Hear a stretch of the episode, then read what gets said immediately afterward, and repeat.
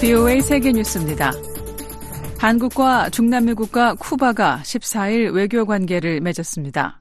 한국 외교부는 이날 한국과 쿠바가 미국 뉴욕에서 양국 주 유엔 대표부의 외교 공관 교환 방식으로 대사급 외교 관계 수립에 합의했다고 밝혔습니다. 이에 따라 쿠바는 한국이 수교한 193번째 나라가 됐습니다.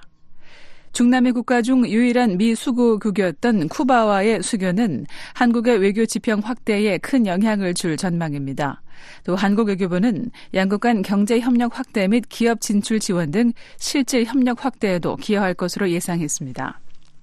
현재 양국의 교역 규모는 2022년 기준 2,100만 달러입니다.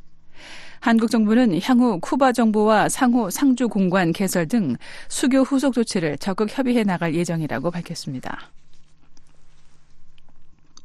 레제프 타이프 에르도안 튀르키예 대통령이 14일 이집트를 방문했습니다. 에르도안 대통령의 이번 이집트 방문은 지난해 양국이 상대국 주재 대사를 임명하는 등 관계 개선에 나선 이후 처음입니다. 앞서 에르도안 대통령은 13일 아랍에미리트 연합 방문 중 연설을 통해 가자 지구에서 이스라엘 군의 공세가 중단되도록 국제사회가 좀 더 일관되고 효과적인 행동에 나설 것을 촉구했습니다. 에르도안 대통령은 이날로 예정된 압달 파타 엘시시 이집트 대통령과의 회담에서도 이스라엘 군의 팔레스타인 가자지군의 공세를 최우선 의제로 다룰 것이라고 밝힌 바 있습니다. 에르도안 대통령은 또 LCC 대통령과 경제, 무역, 관광, 에너지, 국방 등 양국 간 다양한 현안에 대해 논의할 것이라고 말했습니다. 이집트는 지난해 10월 7일 하마스의 이스라엘에 대한 기습 공격 이후 미국과 카타르 등과 함께 양측 간 인질 석방 등 연계한 일시 휴전 협상 등을 중재해 왔습니다. 중국군 항공기 14대와 함정들이 타이완 인근에서 포착됐다고 타이완 국방부가 14일 밝혔습니다. 타이완 국방부는 보도자료에서 이날 오후 1시경부터 타이완 북부와 남서부 해상에서 작전 중인 젠16 전투기와 드론 등 총 14대의 중국군 항공기를 탐지했다고 밝혔습니다. 그러면서 이 중 9대가 타이완 방공 식별구역 북쪽과 남서쪽으로 진입했다고 전했습니다. 타이완 국방부는 중국군 항공기와 함정들의 이번 활동이 합동 전투 순찰이었다고 말했습니다. 타이완군은 상황을 감시하면서 적절한 병력을 동원해 대응했다고 타이완 국방부는 밝혔습니다. 앞서 타이완 국방부는 별도 보도자료에서 13일 오전 6시부터 24시간 사이 중국군 항공기 넉 대와 함정 4척이 타이완섬 인근에서 포착됐다고 전했습니다. 타이완을 자국 영토로 간주하는 중국은 타이완 인근에서 항공기와 함정 등을 동원해 거의 매일 크고 작은 군사 활동을 이어가고 있습니다. 올해 북대서양조약기구 나토 31개 회원국 중 18개 나라가 방위비 증액 목표치를 충족시킬 것으로 예상한다고 나토 수장이 14일 밝혔습니다. 옌스 스톨텐베르그 나토 사무총장은 이날 벨기에 브리셀의 나토 본부에서 가진 기자회견에서 올해 18개 동맹국들이 국내 총생산 GDP의 2%를 국방비로 지출할 것이라며 이는 또 다른 기록적인 숫자라고 말했습니다. 또 올해 나토 동맹국들이 총 3,800억 달러를 국방에 투자할 계획이며 이는 나토 회원국 GDP 총액의 2%에 해당한다며 우리는 진정한 진전을 이루고 있다고 강조했습니다. 앞서 나토 회원국들은 지난해 7월 각 회원국들이 방위비 지출을 국내 총생산의 최소 2%로 늘리기로 합의한 바 있습니다. 스톨덴베르그 사무총장은 우크라이나와 러시아 간 전쟁이 3년째로 접어들면서 전체 군사비 지출이 또 다른 기록적 한 해를 맞게 됐다고 말했습니다. 한편 독일 정부는 이날 1990년대 초 이후 처음으로 GDP의 2%를 방위비에 지출한다는 나토 동맹의 목표를 달성했다고 밝혔습니다. 우크라이나군이 14일 수상 드론을 이용해 러시아 함정 한 척을 격침시켰다고 밝혔습니다. 우크라이나군은 이날 텔레그램을 통해 군사정보국 소속 부대와 함께 크림반도 해안에서 러시아 군의 대형 상륙함 체사르 쿠니코프 함을 파괴했다고 주장했습니다. 그러면서 체사르 쿠니코프 함은 우크라이나 군의 공격 당시 러시아가 점령 중인 크림반도의 알루카 인근 우크라이나 영해에 있었다고 설명했습니다. VOA 세계뉴스였습니다.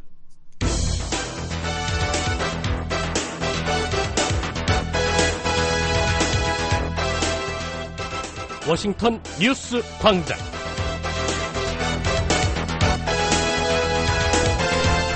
여러분 안녕하십니까? 2월 15일 목요일 아침 워싱턴 뉴스 광장 진행의 심현지입니다. 먼저 이 시간 주요 소식입니다. 북한이 또 다시 동해상으로 순항 미사일을 여러 발 발사했습니다. 미 국무부는 북한이 정치적인 결단만 있으면 언제든 7차 핵실험을 감행할 가능성이 있는 것으로 판단하고 있다고 밝혔습니다. 미 백악관이 북한의 지속적인 첨단 무기 개발 노력의 심각성을 지적하면서 동맹 관계의 중요성을 강조했습니다. 오늘 북한은 대체로 흐린 가운데 오후까지 전 지역에 비 또는 눈이 내리겠습니다. 아침 최저 기온은 영하 14도에서 4도, 낮 최고 기온은 영하 7도에서 5도 기온 분포 보이겠습니다.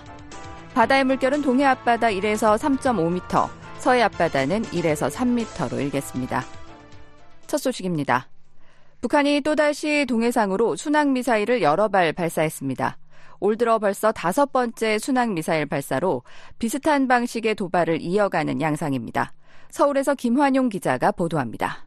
한국합동참모본부는 14일 군은 오전 9시께 강원도 원산 동북방 해상에서 미상의 순항미사일 수발을 포착했으며 한미 정보 당국이 정밀 분석 중에 있다고 밝혔습니다. 이어 군은 감시와 경계를 강화한 가운데 미측과 긴밀하게 공조하고 있으며 북한의 추가 징후와 활동을 면밀히 주시하고 있다고 말했습니다. 한국 군 당국은 북한이 순항 미사일을 발사한 지점이 지상, 수중, 해상 중 어디인지 공개하지 않았습니다. 세부 재원을 먼저 공개할 경우 북한이 이를 의식해 기만 전술 차원의 보도를 할 가능성을 염두에 둔 때문으로 보입니다. 한국 군 당국은 북한이 미사일로 일정한 목표물을 타격했는지 공중 폭발 방식의 시험을 진행했는지 등에 대해서도 분석 중인 것으로 전해졌습니다. 통상 순항 미사일은 팔자나 타원 궤도를 형성하면서 다양한 방향으로 비행이 가능한데 이번 미사일은 팔자형 궤도를 그린 것은 아닌 것으로 알려졌습니다. 북한이 순항 미사일을 발사한 것은 올 들어 벌써 다섯 번째입니다. 북한은 지난달 24일 평양 인근에서 서해상으로 신형 전략 순항 미사일 불화살 3-31 여러 발을 발사했고 28일엔 함경남도 신포시 인근 해상에서 불화살 3-31 두 발을 발사했습니다. 지난달 30일엔 서해상으로 기존의 화살 2형을 발사했습니다. 이어 지난 2일엔 서해상에서 순항미사일 초대형 전투부 위력 시험과 신형 반항공, 즉 지대공 미사일 시험 발사를 했습니다. 한국 군 소식통은 북한이 올해 들어 다섯 번이나 순항미사일을 발사한 배경에 대해 미사일 체계의 안정성을 확보하고 타격의 정확성을 높이려는 의도라고 추정했습니다. 민간 연구기관인 한국국방안보 포럼 신종우 사무국장은 원산에서 동해상으로 발사한 것으로 미뤄 이번 순항미사일은 그동안 쏜 것보다 더 멀리, 더 정확하게 표적을 명중하는 시험을 했을 가능성이 있다고 말했습니다. 원산에서 멀지 않은 함경북도 길쭉은 앞바다엔 북한이 단거리 탄도미사일 타격 목표로 자주 쓰는 표적섬인 무인도 알섬이 있습니다. 신 사무국장은 북한이 단순한 무기 시험을 넘어 우크라이나와 대규모 물량전 양상으로 전쟁을 치르고 있는 러시아에 대한 무기 판매를 염두에 두고 순항미사일 발사를 연이어 하고 있을 수 있다고 말했습니다. 북한이 보면은 뭐 순항미사일의 개발을 또 상당히 서두르고 있는데 향후 이제 러시아의 군사 지원이 될 무기 체계들의 완성도를 좀 더 높이기 위해서 지금 서두르고 있지 않나라고 생각이 됩니다. 김정은 국무위원장이 한국을 교전 중인 적대국 관계로 규정한 이후 북한이 일단 순항미사일 발사를 통해 군사적 긴장을 높이되 책임 소재가 불분명한 이른바 회색지대 도발을 펼치고 있다는 분석도 나옵니다. 한국 정부사나 국책연구기관인 통일연구원 조한범 박사입니다. 교전 관계로 전환한 상태에서 한반도의 군사적 긴장을 끌어올리고 군사적 피로감은 끌어올리지만 그러나 명백한 북한의 개척 사유가 발생하지는 않는 형태의 도발을 하고 있다. 군사적 긴장감과 피로감의 원인이 윤석열 정부에게 있다라는 국론 분열, 남남 갈등을 유도하는 형태의 군사적 긴장을 하고 있다. 이렇게 볼 수 있죠. 순항미사일은 원거리 표적의 대량 파괴를 위한 탄도미사일에 비해 느리고 폭발력이 떨어지며 유엔 안전보장이사회 대북제재 결의 위반에서도 벗어나 있습니다. 하지만 낮은 고도에서 장시간 비행하면서 요격을 회피 기동하며 근거리 표적에 대한 정밀 타격이 가능합니다. 서울에서 VOA 뉴스 김환영입니다. 미국 정부는 북한이 정치적인 결단만 있으면 언제든 7차 핵실험을 감행할 가능성이 있는 것으로 판단하고 있다고 밝혔습니다. 북한의 핵 위협 활동을 자제하고 진지한 외교에 나설 것을 거듭 촉구했습니다. 조상진 기자가 보도합니다. 국무부가 북한의 7차 핵실험을 공개적으로 두둔하며 미국에게 책임을 전가한 주북 러시아 대사의 주장을 일축했습니다. 국무부 대변인은 13일 BOA의 관련 논평 요청에 북한의 지속적인 도발과 지난 30년간 유엔 안보리 결의 미준수의 책임은 전적으로 북한에 있다고 지적했습니다. 이어 미국은 북한이 잠재적인 7차 핵실험을 위해 풍계리 핵실험장을 준비해왔으며 정치적 결단만을 기다리고 있다고 평가한다고 밝혔습니다. 그러면서 이러한 평가는 지난해 북한의 핵무기를 기하 급수적으로 늘리겠다는 김정은의 발언을 포함한 북한의 공개적 언급과 일치한다고 강조했습니다. 앞서 알렉산드르 마체고라 북한 주재 러시아 대사는 지난 10일 러시아 스푸트니크 통신과의 인터뷰에서 북한의 7차 핵실험 가능성을 거론했습니다. 특히 미국의 도발이 계속되고 북한이 점점 더 위험해진다면 북한 지도부가 방어 역량 강화를 위해 핵실험을 감행하기로 결정할 수밖에 없다는 점을 배제하지 않고 있다면서 북한 핵실험 시 책임이 미국과 그 동맹국에 있을 것이라고 주장한 바 있습니다. 국무부 대변인은 2017년 이후 처음이 될 북한의 7차 핵실험은 심각한 긴장 격화를 의미하며 영내 및 국제 안정과 안보를 심각하게 위협할 것이라고 말했습니다. 또한 이는 국제 비확산 체제를 훼손하고 다수의 유엔 안보리 결의에 명시된 국제법을 노골적으로 위반하는 행위가 될 것이라고 비판했습니다. 그러면서 우리는 북한이 더 이상의 위협적 핵활동을 자제하고 진지하고 지속적인 외교에 나설 것을 촉구한다고 밝혔습니다. 국무부 대변인은 북한의 계속되는 위협에 동맹과 협력해 대응할 것이라는 점도 분명히 했습니다. 우리는 일본, 한국을 비롯해 기타 동맹 및 파트너들과 긴밀히 협력해 모든 만일의 사태에 대비하고 있다는 것입니다. 아울러 북한의 행동에 대응해 적절하게 군사 태세를 조정할 준비도 돼 있다면서 영내 동맹국을 보호하기 위해 방어와 억제력 강화를 위해 노력하고 있다고 말했습니다. BOA 뉴스 조상진입니다. 미국 국무부는 제재 대상인 김수길 북한 노동당 평양시 당위원회 책임 비서가 러시아를 방문한 데 대해 대북 제재 이행 의무를 거듭 강조했습니다. 매튜 밀러 국무부 대변인은 13일 브리핑에서 관련 질문에 우리가 제재를 적절히 집행하기 위해 항상 노력한다는 것 외에는 구체적으로 언급할 내용은 없다고 말했습니다. 앞서 북한 관영 조선중앙통신은 김수길 책임비서를 단장으로 하는 노동당 대표단이 러시아 집권당의 초청에 따라 12일 러시아로 출발했다고 보도했습니다. 이어 러시아 언론은 김 책임비서가 13일 겐나디 주가노프 러시아 연방 공산당 당수와 회담했다고 전했습니다. 김 책임 비서는 군 총정치국장 시절이던 지난 2020년 미국의 대북 제재 대상으로 지정된 인물입니다. 다만 유엔의 제재 대상이 아닌 만큼 러시아의 입국 거부 의무는 없습니다. 한편 밀러 대변인은 중국과 러시아의 잦은 대북 제재 위반이 유엔 안보리 운영에 어떤 영향을 미치겠느냐는 추가 질문에도 항상 모든 제재를 적절하게 집행할 것이라고 답했습니다.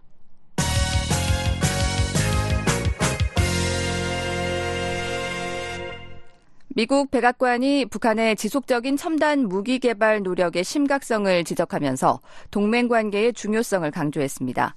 북한과 러시아 간의 군사 협력에 대해서도 강한 우려를 나타냈습니다. 조상진 기자입니다. 존 커비 백악관 국가안보회의 NSC 전략소통조정관은 12일 우리는 첨단 무기 시스템과 역량을 개발하고 진전시키려는 김정은의 지속적인 노력을 매우 심각하게 받아들이고 있다고 밝혔습니다. Look, we, we take the continued efforts by Kim Jong-un to advance and develop 커비 조정관은 이날 정례 브리핑에서 러시아가 최근 김정은 북한 국무위원장의 대남 군사 위협을 두둔하면서 미국과 동맹국의 책임을 전가한 데 대한 질문에 이같이 답했습니다.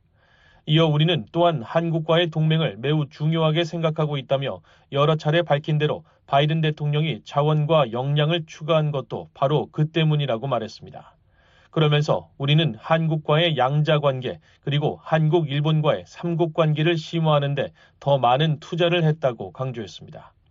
앞서 이반 젤로홉체프 러시아 외무부 제1아주국장은 11일 러시아 국영 리아노 보스테이 통신과의 인터뷰에서 최근 김 위원장의 전쟁 준비 등 대남 위협 발언에 대해 한반도에서 직접적인 군사 충돌의 위험이 급격히 증가하고 있음을 생생하게 보여주는 것이라고 말했습니다. 이어 김 위원장의 경고는 미국과 그 동맹들이 북한을 겨냥하고 연합훈련을 벌이는 등 위험한 군사적 조치를 하고 있다는 맥락에서 바라봐야 한다며 영내 정세 악화의 원인이 미국과 동맹국들에 있다고 주장한 바 있습니다. 한편 커비 조정관은 최근 러시아가 유엔 대북 제재로 동결된 북한 자금 일부를 해제하고 북한이 자국은행을 이용할 수 있게 허용했다는 언론 보도에 대한 질문에는 북러 국방 협력 심화를 거론하면서 우려를 나타냈습니다. I can't confirm those reports that they've actually made those financial transactions uh, and certainly wouldn't be able to speculate about 커비 조정관은 그들이 실제로 금융 거래를 했다는 보도에 대해서는 확인할 수 없으며 동기가 무엇인지에 대해서도 추측할 수 없을 것이라며 그러나 분명히 우리는 북한과 러시아 간 지속적이고 급성장하는 국방 관계에 대해 깊이 우려하고 있다고 말했습니다. 앞서 미국 뉴욕타임스 신문은 지난 6일 익명의 미국 동맹국의 정보 당국자들을 인용해 러시아가 유엔 대북 제재로 인해 자국의 금융기관에 동결돼 있던 북한 자금 3천만 달러 중 900만 달러 가량을 인출하는 것을 허용했다고 보도했습니다. 또한 북한의 유령 회사가 최근 친러시아 자치공화국인 남오세티아의 러시아 은행에 계좌를 개설했다면서 익명의 미국 정부 당국자를 인용해 러시아의 이 같은 조치는 무기 지원에 대한 대가로 북한이 요구할 것으로 예상됐던 것과 일치한다고 전했습니다. 북한은 핵과 미사일 개발에 따른 국제사회의 대북 제재로 인해 국제 금융망 접근이 차단됐으며 이에 따라 다른 국가의 은행에서 계좌를 개설하거나 운영할 수 없습니다. BOA 뉴스 조상진입니다. 미한 핵협의그룹 NCG 운영이 두 나라 국가안전보장회의에서 국방부 주도로 전환됩니다. 양국 국방부는 오는 6월 NCG 3차 회의에서 핵무기 운용 계획 작성 등 증강된 확장 억제를 확정할 예정입니다. 서울에서 김환용 기자가 보도합니다. 오는 6월 서울에서 개최되는 제3차 미한 핵협의그룹 회의가 양국 국방부 주도로 운영됩니다. 한국 국방부에 따르면 NCG 공동대표인 비핀 나랑 미 국방부 우주정책 수석 부차관보와 조창래 한국 국방부 국방정책실장은 지난 12일 미 국방부 청사에서 이런 내용의 NCG framework 문서에 서명했습니다.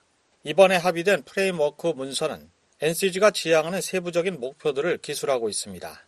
문서엔 NCG를 미한 양국의 NSC에서 국방부 주도로 전환하는 것을 포함해 NCG 설립 배경과 구성, 참여, 기능 등이 담긴 것으로 전해졌습니다.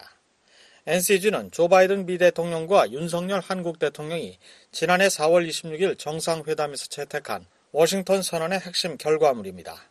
북한의 핵 위협에 맞서 양국 공동의 핵과 전략 기획을 통해 확장 억제를 강화하기 위한 능력을 보장하는 지속적인 미한 양자 간 협의체입니다.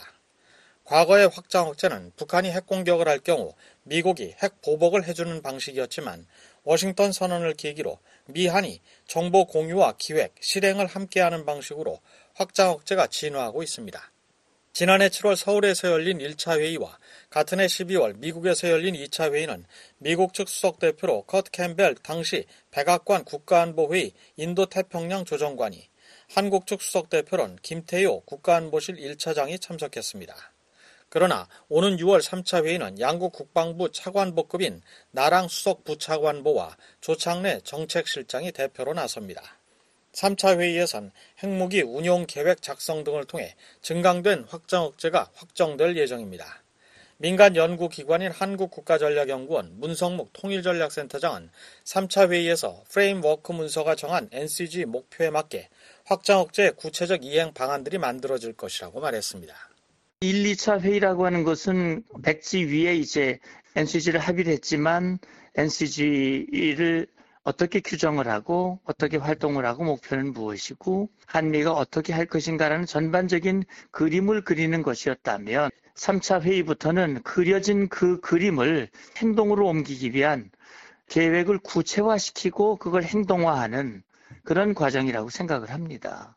한국 정부는 국방부 주도로 운영되기 시작하는 3차 회의 이후엔 제도화된 NCG를 얼마나 차질 없이 관리하고 운영해 가느냐가 관건이라고 보고 있습니다. 한국 정부는 특히 오는 11월 미국 대선에서 도널드 트럼프 전 대통령이 재집권할 경우 미한 동맹에도 심각한 영향이 있을 수 있다고 보고 불가역적인 확장 억제 확보에 주력하고 있습니다. 박원곤 이화여대 북한학과 교수는 NCG 운영이 양국 NSC를 거쳐 국방부의 손으로 넘어간 것은 제도화 측면에서 한 걸음 더 나아간 것이라고 평가하면서 미 대선 결과로 흔들릴 수 있는 여지를 최소화하는 의미가 있다고 말했습니다. 한국의 입장도 그렇고 현재 바이든 행정부 입장도 그렇고 LCG가 건드려지면 안 되죠. 기본적으로 지금까지 제도화되고 된 협의를 건드리는 것은 아주 심각한 여러 가지 문제들이 발생할 수밖에 없으니까 그렇다면은 이것을 어떻게 기존의 제도화를 지속성 있게 유지할 것이냐 그런 고민도 일정 수준 반영됐다라고 판단할 수 있는 거죠. 미얀 양국은 이와 함께 올해 중반까지 핵 전략 기획과 운용에 관한 가이드라인을 만들고 이를 통해 6월께 확정 억제 체제 구축을 완성한다는 계획입니다. 가이드라인엔 핵 관련 민감 정보 공유 방식, 보안 체계 구축, 핵 위기 시 협의 절차와 체계, 그리고 양국 정상 간 보안 인프라 구축과 실시간 커뮤니케이션 채널 가동 문제 등이 포함됩니다.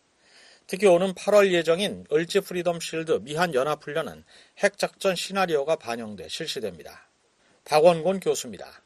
표현을 가이드라인으로 썼긴 했는데 핵 전략 기획 운영에 대해서 가장 핵심 중에 핵심이 이거잖아요. 작년 4월 워싱턴 선언 전부터 이게 준비되어 있었던 것들이에요. 그것을 어쨌든 올 상반기까지는 작전 수준까지 올린 공동 기획을 만들어서 그것을 갖고 이제 하반기에 훈련까지 가겠다라는 거죠. 미한은 지난해 12월 2차 NCG 회의 때 올해 8월 UFS 연합훈련 때부터 핵작전 시나리오를 포함시키는 방안에 합의했습니다. 미한의 대북 확장 억제가 양국 연합훈련에 적용되는 수준으로 구체화하면서 북한의 반발이 예상됩니다.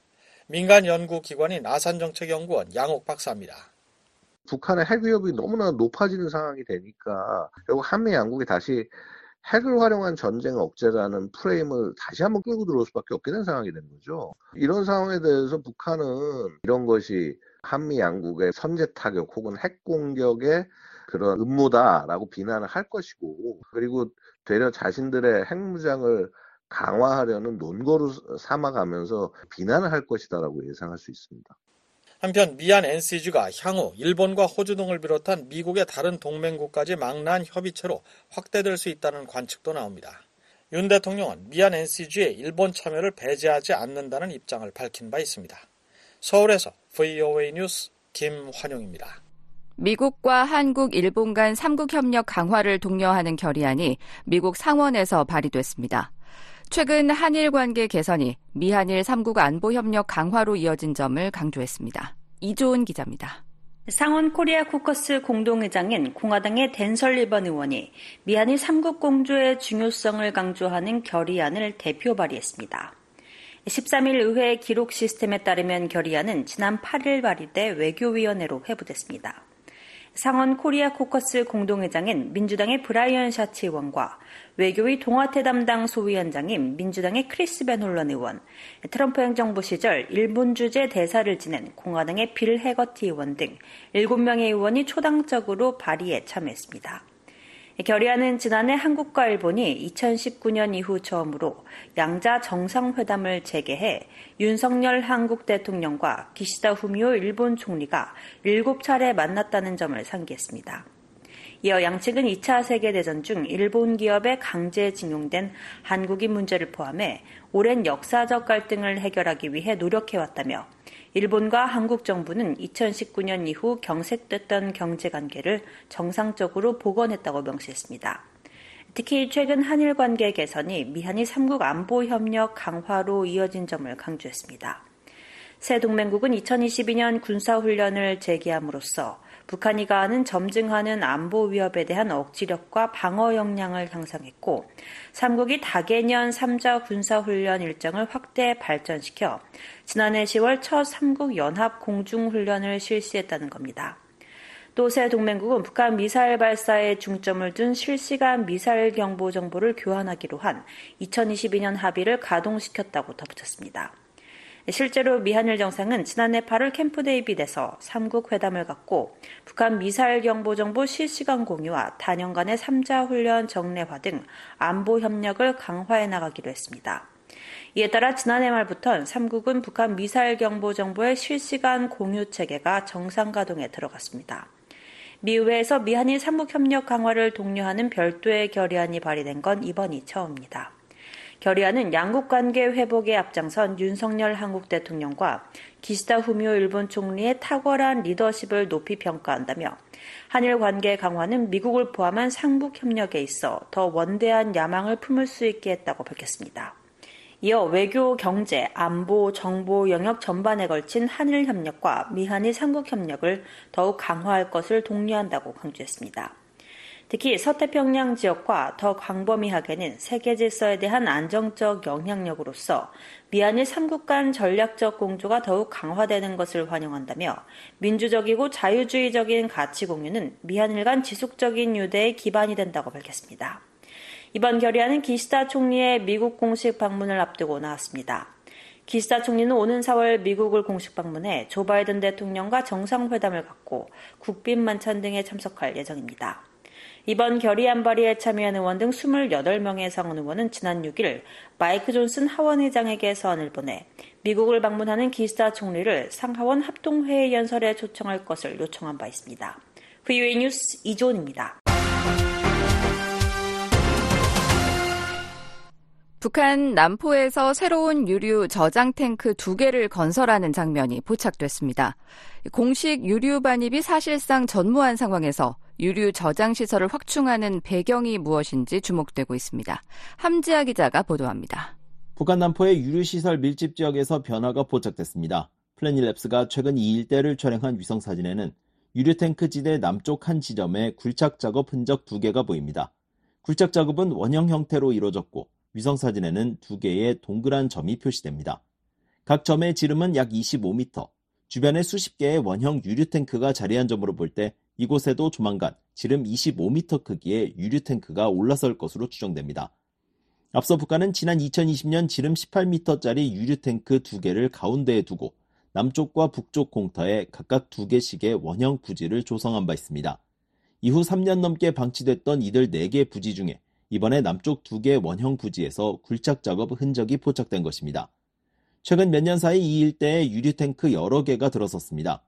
지난 2022년 초엔 지름 23m, 높이 10m 안팎으로 추정되는 새로운 탱크가 완공됐습니다. 이어 같은 해 11월엔 지름 30m의 탱크가 발견됐으며 2023년 5월엔 바로 옆 부지에 지름 12에서 15m의 탱크 2개가 신설된 것으로 나타났습니다. 또 2023년 10월엔 북부지대에 유류탱크 3개가 들어선 모습이 위성사진에 찍혔습니다. 이처럼 북한이 이 일대의 유류 저장 시설을 꾸준히 확충하면서 2018년까지 약 20개였던 유류 탱크는 현재 34개로 늘었습니다. 이번에 발견된 새로운 탱크 2개가 완공될 경우 이 일대의 탱크 수는 36개가 될 전망입니다. 이와는 별도로 북한은 유조선 저반 시설도 추가로 만들고 있습니다. 북한 전문 매체 38로스는 지난달 이 일대를 촬영한 위성 사진을 분석해 기존 부두 4개 옆에 새로운 부두를 조성하는 작업이 진행 중이라고 보도한 바 있습니다. 현재 이 부두는 바다 쪽으로 약 265m 뻗은 형태를 하고 있습니다. 앞서 BOE는 지난 2021년 부두 3개가 자리한 이곳에 약 300m 길이의 네 번째 부두가 건설됐다고 전한 바 있는데 2년여 만에 부두 1개가 추가되고 있는 것입니다. 다섯 개의 부두가 자리하게 될 이 지점에서 서쪽으로 약 700m 떨어진 곳에는 또 다른 선박 저반 시설이 있습니다. 또 동쪽 900m 지점에는 해상 유류 하역 시설이 자리하고 있습니다. 각 시설에 접안할 수 있는 선박은 한 척에서 세 척, 최대 20여 척의 선박이 동시에 유류를 하역할 수 있다는 의미입니다. 북한이 유류 탱크와 유조선 접안 시설을 확충하는 정확한 배경은 알 수 없습니다. 다만 유엔 안보리 제재에 막혀 정상적인 유류 수입이 어렵게 된 북한이 불법 환적 등으로 확보한 유류의 비축 역량을 늘리려는 것 아니냐는 의혹이 제기됩니다. 앞서 BOE는 중국 해관청서 자료를 토대로 중국이 북한에 정식으로 수출하는 유류가 대부분 비연료 제품인 윤활유와 아스팔트며 휘발유와 등유, 경유 등 연료용 유류는 전혀 없다는 사실을 확인한 바 있습니다. 사실상 북한에 유입되는 연료용 유류가 없는데도 유류 탱크와 하역 부두의 수는 계속 늘고 있는 것입니다. 유엔 안보리는 지난 2017년 채택한 대북결의 2397호를 통해 북한이 반입할 수 있는 휘발유 등 정제유 양을 연간 50만 배럴로 제한했습니다. 그러나 밀반입된 유류에 대한 보고가 전혀 이루어지지 않아 실제 현실을 반영하지 못한다는 지적이 잇따르고 있습니다. 실제로 유엔 안보리 대북제재위원회 전문가 패널을 비롯한 국제사회는 북한이 공해상 등에서 선박간 환적을 통해 유류를 불법으로 공급받아 남포로 운반하고 있다고 지적해왔습니다. 실제로 이 일대에서 유류를 운반하는 것으로 보이는 유조선을 쉽게 볼 수 있습니다. BOE는 최근 플래닛랩스의 위성사진 자료를 분석해 2023년 한 해 동안 남포에 유류 항구를 드나든 유조선이 51척이라고 전한 바 있습니다. 전문가 패널은 남포에서 포착된 유조선 한 척이 실을 수 있는 유류양을 선박에 따라 만에서 3만 배럴로 추정해 매년 북한에 반입된 정제유를 집계하고 있는데 유조선 51척의 같은 기준을 적용하면 지난 1년 동안 북한이 확보한 정제유는 최소 51만에서 최대 153만 배럴이라는 계산이 나옵니다. BOE 뉴스 함지합니다. 북한 등 적국들의 러시아 지원 정보를 제출할 것을 요구하는 조항이 포함된 국가 안보 관련 법안이 미 상원에서 가결됐습니다. 민주당과 공화당이 절충하지 못한 국경 보안 관련 내용은 법안에서 제외됐습니다. 이조은 기자가 보도합니다. 미국 상원이 13일 국가안보 관련 추가 예산안을 찬성 70표, 반대 29표로 통과시켰습니다. 953억 4천만 달러 규모의 이 법안은 우크라이나에 600억 600만 달러, 이스라엘에 141억 달러, 인도태평양 동맹국 지원 및 중국 억지에 48억 3천만 달러를 지원하는 내용이 핵심입니다. 법안에는 러시아 정부에 대한 북한 등 적국의 지원과 관련된 조항도 포함됐습니다. 법안은 국무장관과 국방장관에게 미국의 우크라이나 전쟁 지원 전략을 의회에 제출할 것을 요구하면서 이 전략에는 러시아 정부에 대한 이란, 중국, 북한의 지원 정보가 포함돼야 한다고 명시했습니다. 아울러 적국들의 이런 지원이 미국의 전략에 미치는 영향도 기술할 것을 요구했습니다. 민주당과 공화당 양측이 절충하지 못한 국경 보안 관련 내용은 이번 법안에서 제외됐습니다. 일부 공화당 의원들은 남부 국경 보안을 대폭 강화하는 예산을 우선시해야 한다며 우크라이나에 대한 추가 지원안을 반대해왔습니다. 척슈머 상원 민주당 대표는 이날 법안 통과 후 성명을 내고 오늘 우리는 가장 역사적이고 중대한 법안 중 하나가 상원을 통과하는 것을 목격했다며 이 법안을 통해 상원은 미국의 리더십이 흔들리지 않으며 실패하지 않을 것임을 선언했다고 말했습니다. 조 바이든 대통령도 이날 성명을 통해 법안 통과를 환영하며 이 초당적인 추가 합의는 미국의 국가안보 이익을 증진하는데 매우 중요하다고 강조했습니다. 이어 미국의 리더십과 전 세계 나라들과의 동맹 및 파트너십이 중요하다며 주변국의 영토를 정복하거나 분할하려는 독재자들의 우리가 맞서지 않는다면 미국의 국가안보에 중대한 결과를 초래할 것이라고 말했습니다. 이번에 상원에서 가결된 법안은 하원도 통과해야 합니다. 마이크 존슨 하원 의장은 국경을 넘어오는 이주자들을 더욱 엄격히 규제하는 내용이 법안에 담겨야 한다는 입장을 고수하고 있습니다. 존슨 의장은 법안 상원 통과 후 발표한 성명에서 상원으로부터 국경 정책 변경에 대한 내용을 전혀 받지 못한 상황에서 하원은 이런 중요한 문제에 대해 계속해서 독자적인 의지를 가지고 의뢰해야 할 것이라고 밝혔습니다. VOA 뉴스 이조은입니다. 유엔 북한인권조사위원회 최종 보고서 발표 10주년을 맞아 유럽연합과 체코, 캐나다가 북한 인권 상황이 여전히 열악하다는 점을 지적했습니다. 북한 인권 개선을 위해 계속 노력할 것이라는 점도 강조했습니다. 안소영 기자가 보도합니다. 유럽연합이 13일 북한의 인권 상황에 대해 여전히 깊이 우려하고 있다고 밝혔습니다. 이후 대변인은 이날 COI 보고서 발표 10주년의 성과와 과제 등을 묻는 BOA의 질의에 우리는 북한에 의해 조직적이고 광범위하며 중대한 인권 침해가 자행됐고 여전히 계속되고 있다는 2014년 COI의 조사 결과를 해결하기 위해 북한이 건설적인 조치를 취했다는 징후를 보지 못했다며 이같이 밝혔습니다. 특히 북한 상황이 악화되고 있다고 지적하며 많은 도전이 있지만 이유는 이것이 잊힌 위기가 되도록 하지 않을 것이라고 역설했습니다. 이어 매년 유엔 인권이사회와 유엔 총회에서 EU가 주도하는 결의를 통해 북한 인권 상황에 대한 국제사회의 관심을 환기하면서 북한의 유엔 제도, 특히 특별 보고관과의 의미 있는 관여에 나서도록 촉구하고 있다고 밝혔습니다. EU 대변인은 EU는 북한의 만연한 면책 문화와 인권 침해 및 학대에 대한 책임 규명의 부재를 규탄한다고 강조했습니다. 그러면서 이유는 유엔 및 뜻을 같이 하는 파트너들과 함께 북한 인권 상황을 해결하기 위해 계속 협력할 것이라고 밝혔습니다. 유엔은 2013년 3월 북한 인권조사위원회를 출범시켰습니다. 이후 COI는 약 1년 동안의 조사를 토대로 이듬해 2월 17일 북한 인권 문제의 주요 쟁점과 권고사항 등을 담은 최종 보고서를 발표했습니다. 보고서는 북한이 체계적이고 광범위하며 심각한 인권 침해를 자행하고 있다고 결론 짓고 일부 인권 침해를 인류의 보편적 가치에 반하는 반인도 범죄로 규정했습니다. 그러면서 이 같은 반인도적 범죄를 직접 저지르거나 이에 가담한 자들, 이를 승인하고 반관한 자들 모두에게 책임을 물어야 한다며 유엔 안보리가 국정사 재판소에 북한 상황을 회부하거나 유엔이 임시 재판소를 설치할 것을 권고했습니다. 하지만 지금까지 이와 관련한 실질적인 조치는 취해지지 않았습니다.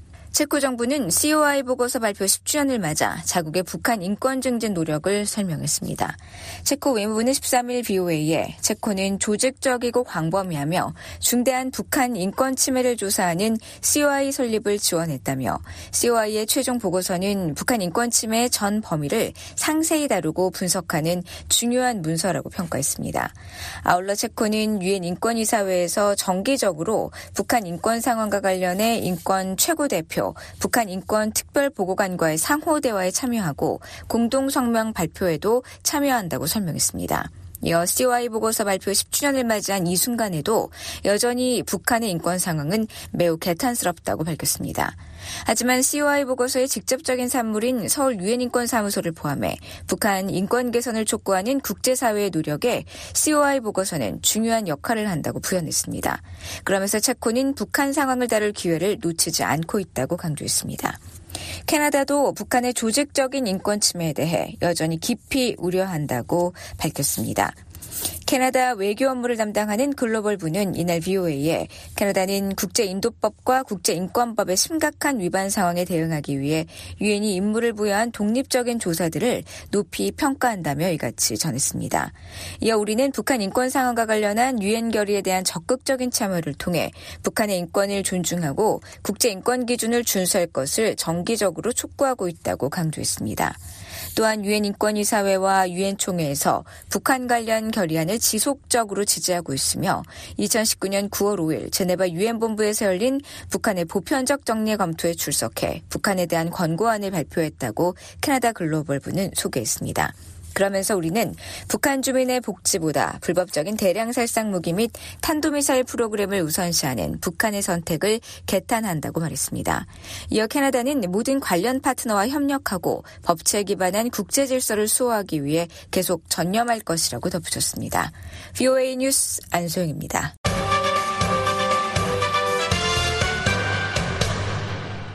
국제검사관이 직접 북한에 들어가 선수들에 대한 금지 약물 검사를 실시했다고 세계 도핑 방지 기구가 밝혔습니다. 북한이 반도핑 규약 관련 조건을 충족해 미준수 국가에서 제외됐다는 사실도 확인했습니다. 조상진 기자가 보도합니다. 금지 약물 규정을 관리하고 검사하는 국제기구인 세계 도핑 방지 기구 와다가 북한 역도 선수들의 금지 약물 복용 여부 확인을 위해 국제 검사관이 방북했었다는 사실을 공식 확인했습니다. 와다 대변인은 13일 BOA의 관련 질의에 다른 도핑 방지 기구의 검사를 가능하게 하는 새로운 정책과 절차가 성공적으로 시행돼 외국 기관이 북한에 입국해 도핑 샘플을 채취할 수 있었다면서 이같이 밝혔습니다. 앞서 북한 전문 매체 NK뉴스는 12일 도핑 검사를 담당하는 독립기구인 국제검사기구를 인용해 최근 북한 역도 선수단에 대한 도핑 검사를 위해 국제 검사관들의 북한 입국이 허용됐다고 보도했는데 실제 검사관들이 방북해 검사를 진행한 사실을 와다가 확인한 것입니다. 북한은 지난 10일 종료된 2024년 아시아 역도 선수권 대회에서 세계 신기록 7개를 기록하며 참가 선수 11명 전원이 금메달을 따내는 등 큰 성과를 거둔 바 있습니다. 와다 대변인은 다만 북한 역도 선수단에 대한 금지 약물 검사 결과에 대한 질문에는 따로 답변을 하지 않았습니다. 와다는 앞서 지난해 10월에도 BOA에 북한이 금지 약물 시료 채취를 목적으로 국제 검사 기관이 북한에 입국할 수 있도록 허용했다고 밝힌 바 있습니다. 그러나 북한의 광범위한 정치적 상황으로 인해 검증 및 품질 관리 활동이 쉽지 않다면서 우려를 나타냈습니다. 와다 대변인은 이번 조치로 북한 국가 반도핑 기구가 복권을 위한 모든 조건을 충족시켰다면서 북한이 지난달 26일부로 도핑 방지 규약 미준수 국가 명단에서 제외된 사실도 확인했습니다.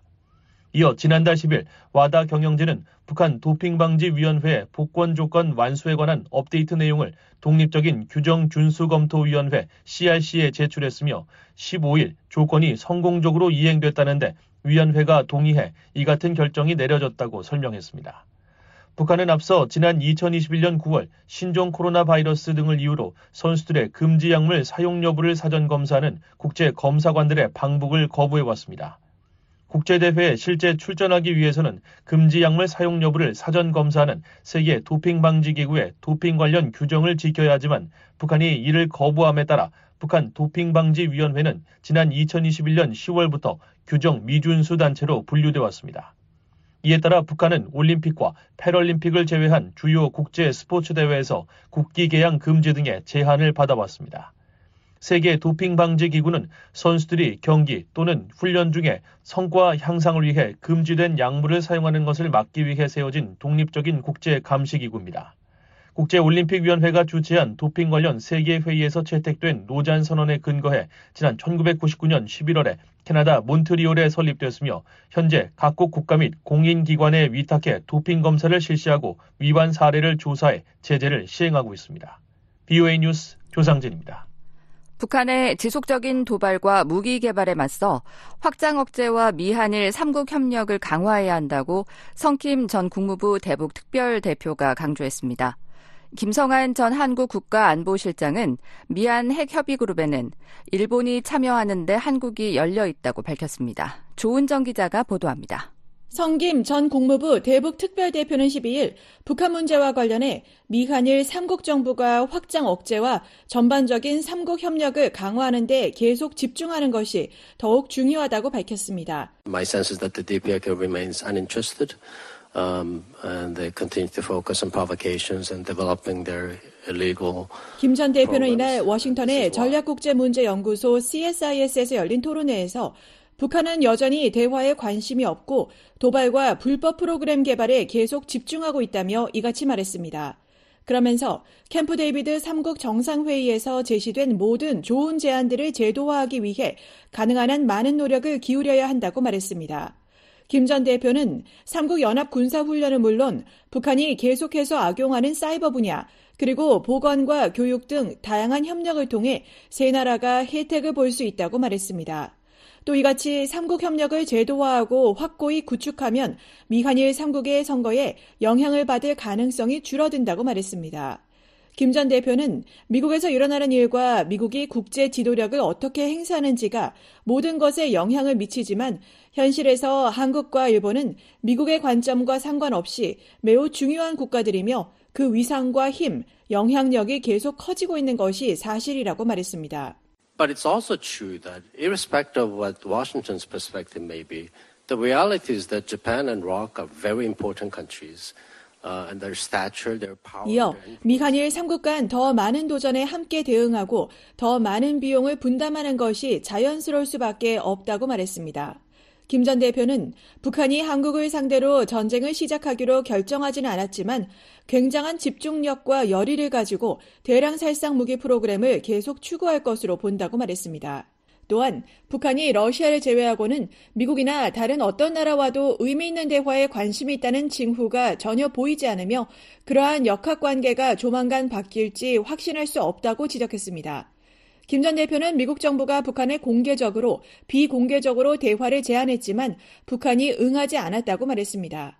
그러면서 내 추측으로는 하노이 2차 미북 정상회담 결과에 만족하지 못하고 김정은이 외교에서 멀어진 것 같다고 말했습니다. 김성한 전 한국 국가안보실장은 이날 토론회에서 미 한일이 공통으로 직면하고 있는 주요 과제는 북한 핵 문제라면서 북한이 핵 능력 고도화를 가속화하고 있는 상황에서 가장 중요한 것은 북한의 핵과 미사일에 대한 억지력을 강화하는 것이라고 말했습니다. 이에 따라 미한 동맹은 핵 협의 그룹을 통해 정보 공유, 협의, 핵 작전 공동 기획과 실행에 집중하면서 확장 억제를 강화하기로 했다고 설명했습니다. 특히 2차 핵협의 그룹 회의에서 핵 전략 기획 운용에 관한 가이드라인 핵 지침을 만들고 연합훈련에 핵 작전 훈련을 포함하기로 한 것은 주목할 만한 성과라고 평가했습니다.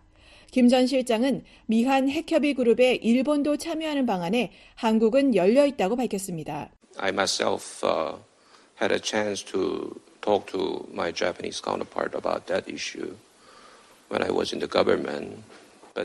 김 전 실장은 안보실장으로 재직할 당시 일본 측과 이 문제를 논의했다며 NCG는 비상사태가 발생했을 때 핵무기를 어떻게 사용하는가에 관련된 것이라 일본에는 좀 예민한 문제라고 말했습니다. 이어 이 문제는 일본 국내적으로 논의를 불러일으킬 수도 있다며 일본에 달린 것이고 한국은 열린 마음을 가지고 있다고 말했습니다.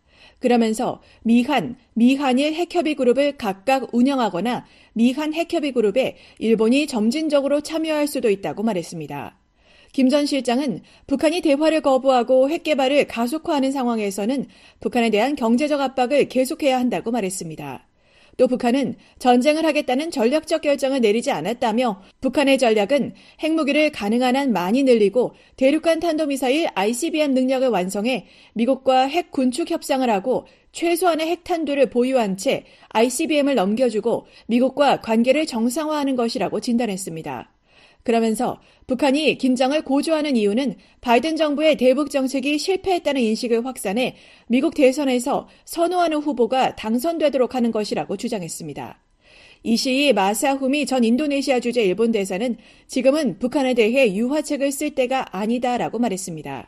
Russia has become a new player. Their interests, I mean, Russian interests and Chinese interests are not the same. 그러면서 한반도 관련 사안에서 러시아가 새롭게 부상하고 있다며 러시아의 이익과 중국의 이익은 동일하지 않기에 북한에 대한 영향력을 놓고 서로 경쟁하게 할 수 있는 방안을 생각해야 한다고 말했습니다. VOA 뉴스 조은정입니다.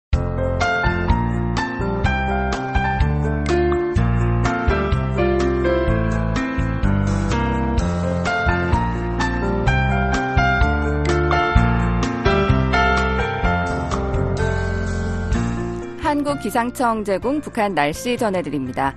오늘 평안남북도 자강도 지역, 평양은 흐리고 비나 눈 소식이 있겠습니다. 아침 최저 기온은 0도, 낮 최고 기온은 5도. 남포 오전에 흐리고 비 또는 눈이 내리겠지만 오후부터는 맑아지겠습니다. 최저 0도, 최고 5도. 안주 오전에 흐리고 비나 눈이 내리겠습니다. 오후에는 맑겠습니다. 아침 최저 기온 0도, 낮 최고 기온은 5도. 신의주 오전에 구름 많고 오후부터 맑아지겠습니다. 아침 최저 기온은 영하 2도, 낮 최고 기온은 4도. 강계 오전에 흐리고 오후부터 맑아지겠습니다. 아침 최저 기온은 영하 7도, 낮 최고 기온은 1도로 예상됩니다.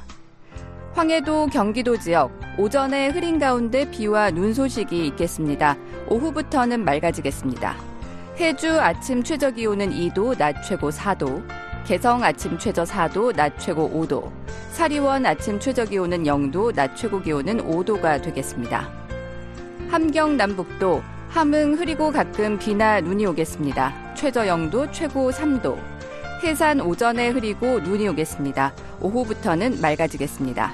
아침 최저 기온은 영하 10도, 낮 최고 기온은 영하 3도에 머물겠습니다. 원산 흐리고 가끔 비나 눈이 오겠습니다. 아침 최저 기온은 영하 2도, 낮 최고 3도. 선봉 오전에 흐리고 오후에 맑아지겠습니다. 아침 최저 기온 영하 4도, 낮 최고 2도. 삼지연 오전에 구름 많고 한때 눈이나 오후에는 맑아지겠습니다. 최저 영하 14도, 낮 최고는 영하 7도에 머물겠습니다. 이어서 해상 날씨입니다. 동해 흐리고 비나 눈이 내리겠습니다. 물결은 앞바다 1에서 3.5m, 먼 바다는 1에서 4m로 일겠습니다. 서해는 오전에 구름 많고 비 소식이 있지만 오후에 맑아지겠습니다. 물결은 앞바다 1에서 3m, 먼 바다도 1에서 3m로 일겠습니다. VOA 아침 방송 순서를 모두 들으셨습니다. 계속해서 미국 정부의 견해를 반영하는 논평과 세계 뉴스 이어집니다. 함께 해주신 여러분 고맙습니다.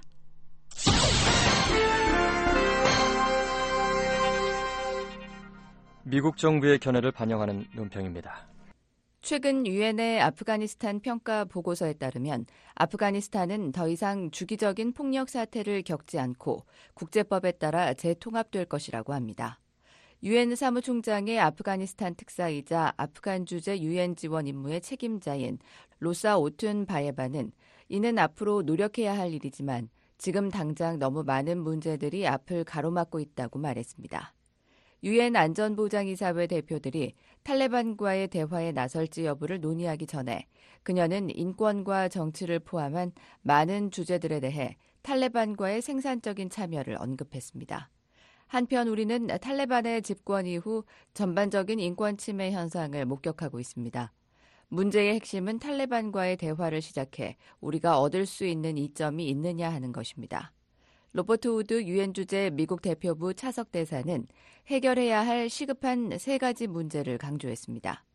첫째, 아프간 여성들은 유엔이 탈레반에게 사회의 모든 부문에 여성을 포함시켜야 한다는 것을 강조할 것을 촉구한다고 우드 대사는 말했습니다. 헌신적 공무원을 헌신적인 공무원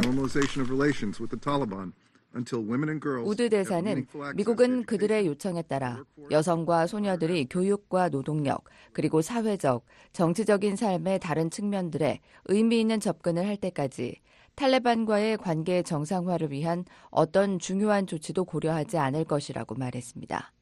둘째, 탈레반은 특히 여성 인도주의 지원에 대한 제안을 통해 인도주의적 접근을 방해하고 있다고 우드 대사는 말했습니다. The United States is committed to providing assistance to those most in need. Since 2021, we have provided over 2 billion US dollars in assistance. 우드 대사는 미국은 가장 도움이 필요한 사람들에게 지원을 제공하기 위해 전념하고 있다며 2021년 이래 미국은 20억 달러 이상의 지원을 제공했다고 말했습니다. 그러면서 인도적인 지원만으로는 충분하지 않다는 것을 인식하는 것이 중요하다며 그렇기 때문에 탈레반은 여성들이 아프가니스탄의 경제에 기여하는 것을 막는 정책을 바꿔야 한다고 말했습니다.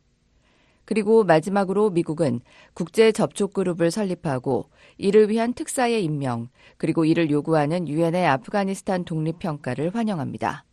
우드 대사는 이 같은 것들이 아프간이 국제적인 의무를 확실히 이행하도록 보장하는 로드맵에 가장 중요할 것이라고 말했습니다. 그러면서 유엔 안보리는 탈레반이 파괴적인 진로를 되돌리도록 압력을 가하기 위해 계속 협력해야 한다며 탈레반은 아프간 국민들의 열망을 지지하고 인권 유린을 종식시키며 도움이 필요한 사람들에게 물자가 전달될 수 있도록 국민들과 진지한 대화에 나서야 한다고 강조했습니다. 미국 정부의 견해를 반영한 논평이었습니다. 이에 대해 의견 있으신 분은 편지나 팩스, 전자메일을 보내주시기 바랍니다.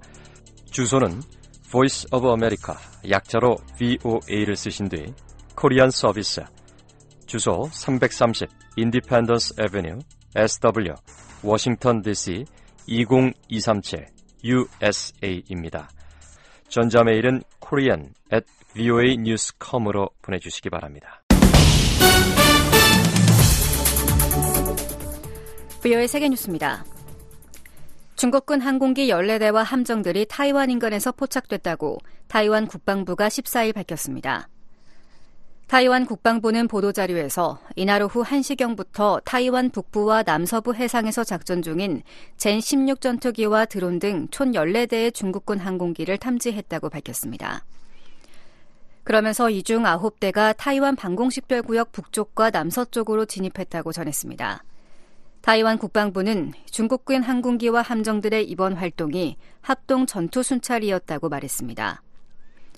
타이완군은 상황을 감시하면서 적절한 병력을 동원해 대응했다고 타이완 국방부는 밝혔습니다. 앞서 타이완 국방부는 별도 보도자료에서 13일 오전 6시부터 24시간 사이 중국군 항공기 4대와 함정 4척이 타이완섬 인근에서 포착됐다고 전했습니다. 타이완을 자국 영토로 간주하는 중국은 타이완 인근에서 항공기와 함정 등을 동원해 거의 매일같이 크고 작은 군사 활동을 이어가고 있습니다.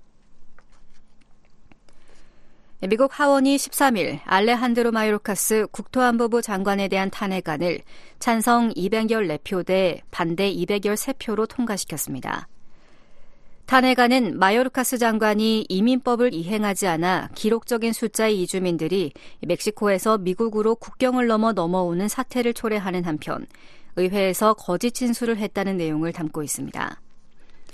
마이크 존슨 하원 의장은 표결 뒤 마요르카스 장관은 연방이민법을 고의적이고 지속적으로 거부함으로써 미국 역사상 최악의 국경 재앙을 부채질했다고 말했습니다.